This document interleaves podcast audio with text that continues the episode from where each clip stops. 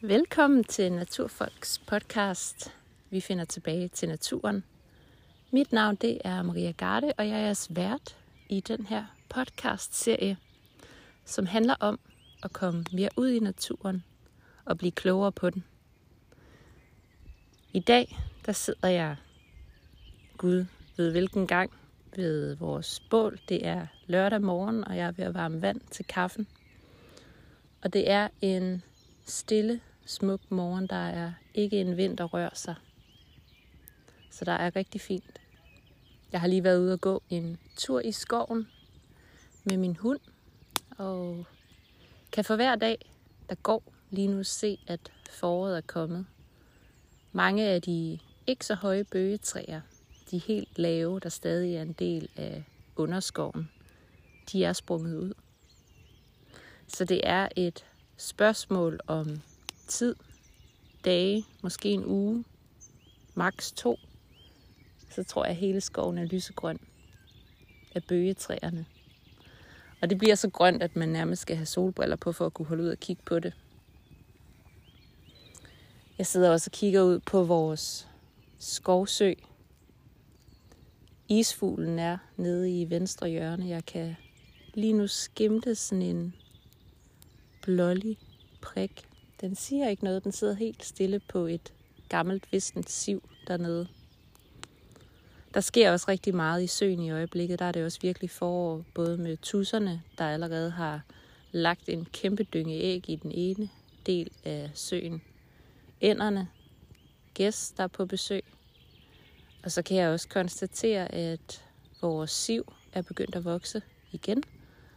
Og pilen, den kan rigtig godt lide at brede sig. Så for at der ikke kommer alt for meget bevoksning ud i vandet, så var jeg faktisk ude i går og klippe lidt pil ned. Det har vi rigeligt af herude. Og øh, dermed sørge for, at søen ikke gror til. For selvom man holder en vild grund, en vild skovhave, så kræver det alligevel noget vedligehold. Og det er en del af det her med at leve lidt, lidt langsomt, plejer jeg at kalde det. Det gør vi jo ikke. Der er jo også knald på hernede, og masser af ting, der skal laves, når man har øh, flere forskellige virksomheder. Men princippet om at leve langsomt og øve sig i at være herre over sin egen tid, det er det, jeg gerne vil tale med jer om i dag. Og det vil jeg, fordi vi jo stadig sidder midt i coronakrisen, som har betydet en kæmpe omvæltning i vores måde at leve på og arbejde på. Og udover at det selvfølgelig har en masse negative konsekvenser i form af, at vi ikke kan se hinanden, som vi plejer.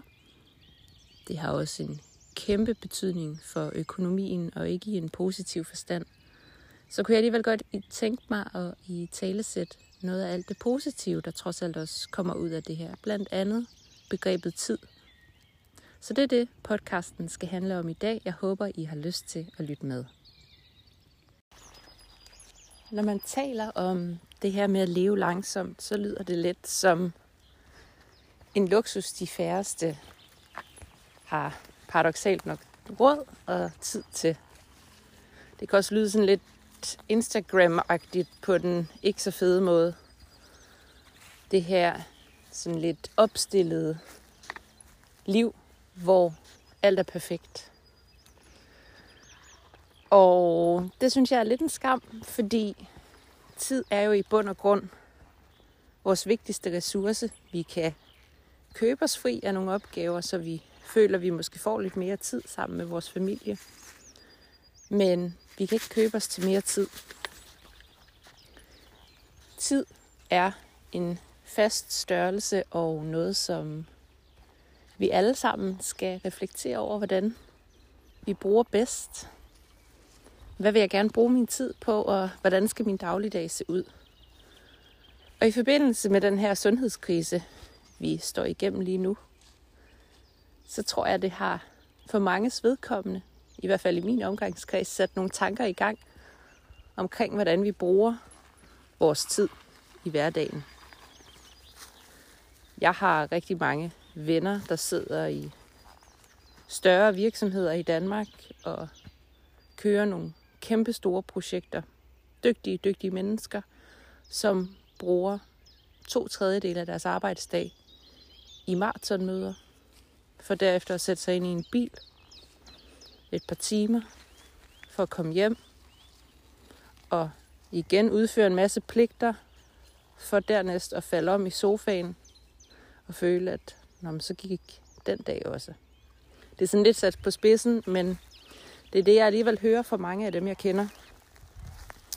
At tiden måske smuldrer lidt mellem hænderne, og det, man bruger sin tid på i det daglige, ikke nødvendigvis er det, man egentlig havde lyst til at bruge sin tid på. Vi længes måske i bund og grund efter et liv, hvor vi ikke hele tiden behøver at timeboxe alt. Hvor tid nogle gange kan få lov til at gå, og hvor man ikke nødvendigvis behøver at kigge på klokken hele tiden. Fordi man skal nå noget, fordi man har en bagkant. Ude i naturen, der er tid jo en lidt anden størrelse end vores dagligdags tid. De 24 timer, som vi planlægger efter i dagligdagen.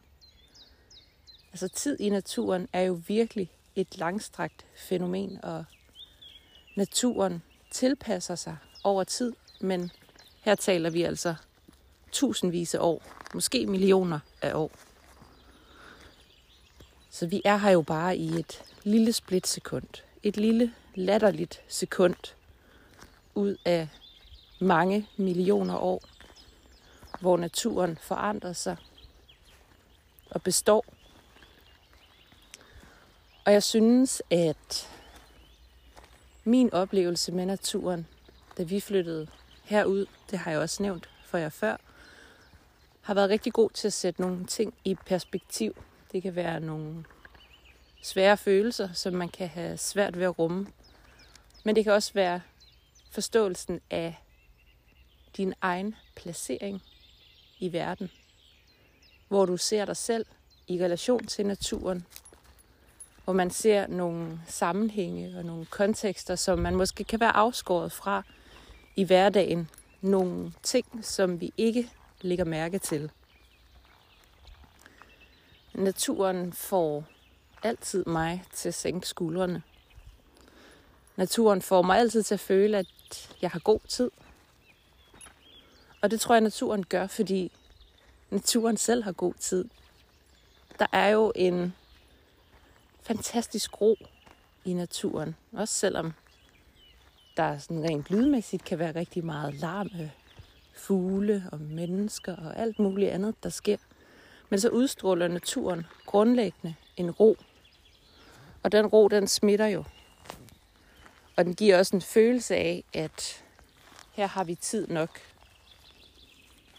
Så når jeg går ud i naturen, så er det ufatteligt sjældent, at jeg kommer sur ind. At jeg kommer stresset ind. Jeg kommer ofte ind med en følelse af at være genopladet.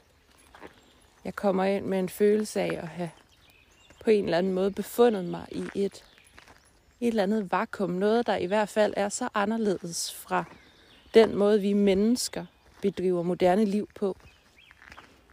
Tilbage til det her med de 24 timer og kigge på klokken og hele tiden plotte noget i kalenderen. For et par år siden, der valgte jeg at gå fra min digitale kalender tilbage til en fysisk kalender, en moleskin kalender, hvor jeg skriver mine aftaler ned i.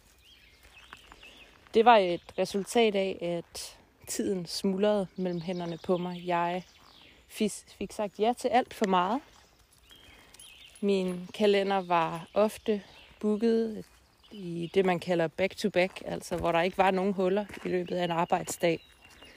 Nogle gange var jeg dobbeltbooket. Og det kunne jeg jo godt mærke, at det var fuldstændig latterligt for min kreativitet. Jeg har jo arbejdet i spilbranchen, det er min faglighed, og hvis der er noget, man skal være der, så er det da kreativ og skal i godt humør. Det gælder hvilken som helst branche. Og jeg kunne mærke, at jeg var nødt til at skifte strategi. Jeg var nødt til at gå væk fra det digitale over i noget fysisk, hvor jeg aktivt tog stilling til, hvad det var, der blev skrevet i min kalender. Det har jeg gjort i nogle år nu, og det betyder, at min kalender er meget mindre proppet. Det er den selvfølgelig, fordi jeg lige nu ikke skal håndtere et kæmpe team og en stor produktion. Men det er den også, fordi jeg aktivt tager stilling til alt, hvad der kommer i min kalender. Noget, jeg ikke rigtig gjorde før. Kalenderen og andre folks outlook havde på en eller anden måde fået hånd om mig. Det var ikke den anden vej rundt. Og jeg besluttede mig for, at alt det her pseudoarbejde, som der foregår rigtig meget af, var jeg nødt til at skære ned på, fordi det gjorde mig kun i dårligt humør. Det gjorde ikke, at jeg blev mere produktiv, i bedre humør, eller mere kreativ.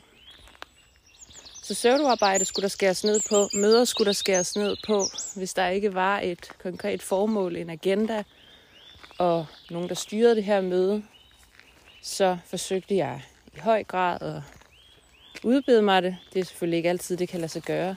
Men også i høj grad at tage aktiv stilling til, om det her møde er vigtigt. Er det vigtigt, at jeg sidder i det? Er det vigtigt, at jeg sidder i det hele tiden? Sådan er der en masse spørgsmål, man kan stille, som faktisk ikke kun gavner dig selv, men også gavner de mennesker omkring dig. Det var sådan et meget konkret skridt, jeg tog for at finde mere tid, for at få følelsen af mere tid. Og det var før vi flyttede i skoven. Og da vi så flyttede herud, så var det jo igen den der luksusfølelse af at have tid nok. Luksusfølelsen af at måske vælge at stå tidligere op en forårsmorgen. Der er alligevel lyst. Og gå en tur med min hund, hvor jeg ikke nødvendigvis skal kigge på klokken hele tiden. Fordi jeg har besluttet mig for, at nu er der en time, hvor jeg kan gå. Jeg ved, der burde være tid nok. Og så komme ud og nyde det. Jeg prøver så vidt det er muligt ikke at have de store planer i min weekend. Så jeg kan gå en hel dag. Jeg kan gå en lørdag, hvor jeg, det lyder meget langhåret, men følger solen og mærker efter, hvor er vi henne på dagen, hvornår jeg er sulten, hvornår jeg er træt. Men i stedet for at forholde mig til, hvad uret siger, så forholde mig til, hvad naturen og min krop siger. Det synes jeg også er enormt spændende, og jeg synes, det kan noget, når man i en weekend giver sig selv lov til at leve på den måde. Det gør et eller andet ved kroppen og hovedet også. Man sænker skuldrene, man bliver rolig. Man nyder hvert sekund på en sjov måde. En måde, hvor at du ikke hele tiden skal tænke, hvor skal jeg være om en time? Hvad er det næste, jeg skal? Men hvor du tvinger dig selv til at være rigtig meget i nuet.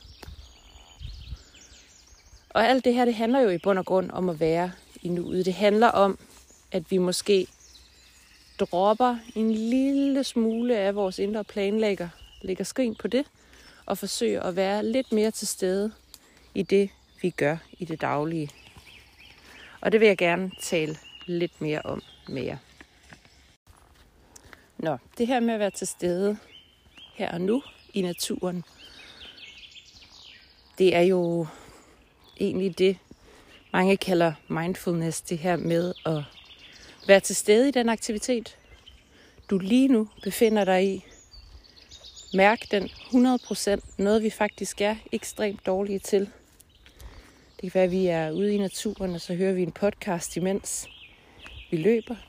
Det kan være, at vi på vores ferie tager 400 billeder, i stedet for at opleve det ikke gennem linsen, men bare med egne øjne og følelser. Langt hen ad vejen, der multitasker vi. Laver flere ting på en gang, og det betyder selvfølgelig, at vores opmærksomhed deles, og at vi ikke er 100% til stede.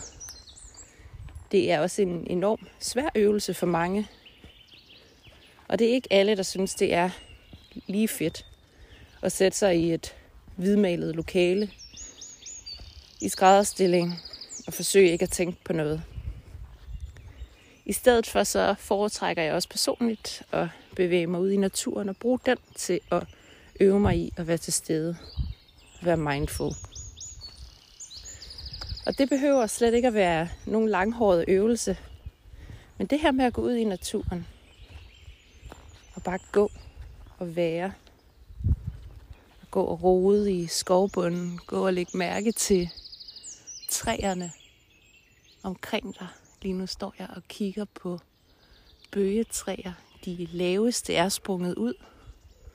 De store venter stadig på at blive smuk lysegrønne. Det her med at give dig selv lov til at gå og betragte. Det kan godt være, at din hjerne den smutter forskellige steder hen. Men hvor du øver dig i hele tiden at være til stede og gå og betragte naturen. Det er jo at udøve mindfulness på en fantastisk måde, hvor du øver dig i at lægge mærke til detaljerne i naturen. Og det er en fed oplevelse. Du kommer kun rigere hjem. Du kommer sikkert også hjem i bedre humør. Helt sikkert mere kreativ. Der er mange gode effekter af kun at lave én ting af gangen, og naturen er et perfekt sted at gå og øve sig i det. Det kræver selvfølgelig, at man lader alle sine dimser ligge hjemme. Det er altså ikke nødvendigvis tidspunktet, hvor du skal pakke rygsækken til at lave et måltid. Det er måske heller ikke der, hvor du nødvendigvis skal have kamera og kikkert og telefon med ud. For så kan det være svært at udøve det her med bare at gå og nyde detaljerne. Og bare gå og være til stede i naturen. Men når man giver sig selv lov til det, så er det igen, at du også oplever en fantastisk følelse af at have tid. Og igen den her følelse af, at du står i et splitsekund midt i noget, der varer tusindvis af år. Og tilbage til vores sundhedskrise, som vi lige nu befinder os i, hvor mange måske begynder at reflektere lidt over, hvordan man bruger sin tid. Så er det jo bare fantastisk at kunne gå ud og reflektere over nogle af de her ting i naturen. Finde lidt ro i det. Måske finde lidt ro i, at vi behøver ikke at nå det hele i dag, eller i den her uge, eller i den her måned. Det er også et helt vildt godt sted at reflektere over, hvad det er, der er vigtigt for dig. Hvad er det, der betyder noget, og hvordan kan jeg aktivt også tage teten tilbage i min hverdag og være herre over min egen tid. Det er vi jo faktisk selv herre over. I stor grad i hvert fald. Man må godt stille spørgsmålstegn ved, hvordan tingene bliver gjort. Man må gerne kræve, at den hverdag, du har, ikke er en lang lidelseshistorie, men er noget, hvor du trives, hvor du er i godt humør det meste af tiden, hvor du har overskud, og hvor du prioriterer at have følelsen af tid. Jeg tror, noget af det, der stresser allermest, det er nemlig følelsen af ikke at have tid. Det er følelsen af, at du i dag er det mandag, så I kan nok regne ud, at podcasten har taget et par dage at producere. Men at kigge på sin kalender mandag morgen og tænke, Jesus Christ, det bliver en lang uge. Og den er fuldstændig pakket. Og 50% af tingene kan du overhovedet ikke holde ud og tænke på, at du skal deltage i. Jamen, så er det måske værd at prøve at kigge på, hvordan man kan redesigne sin hverdag, hvordan man kan tage tiden tilbage i sin hverdag. Naturen er et godt sted at gøre det. Du kan med fordel også tage nogle af de mennesker, du holder af, nogle af de mennesker, du måske også gerne vil udfordre på, hvordan man gør ting med ud i naturen, for at bruge den til at reflektere over det sammen. Det kan igen lyde ret langhåret, men når man skal diskutere nogle af de her ting, hvordan plejer vi at gøre noget, men hvordan kunne vi godt nu tænke os at gøre noget. Men så kan det være en fordel at flytte sig, flytte sig ud af kontorlandskabet, som ligesom i sætter en meget bestemt måde at gøre tingene på, sådan som vi plejer at gøre tingene. Men hvis nu plejer ikke rigtig virker for nogen af os, så er der jo ikke noget, der hindrer os i at gå ud i naturen og prøve at tænke over sammen, hvordan kan vi egentlig stykke en hverdag sammen, som vi alle sammen er rigtig, rigtig glade for. Hvor der er følelse af tid, følelse af nærvær, følelse af plads til hinanden. Og det er det, jeg bruger naturen til. Jeg har gentagende gange taget mine teams med ud i naturen.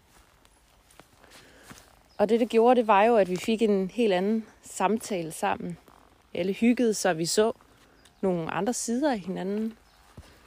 Det skabte nærvær, og det skabte netop igen den her lomme af tid, som vi befandt os i.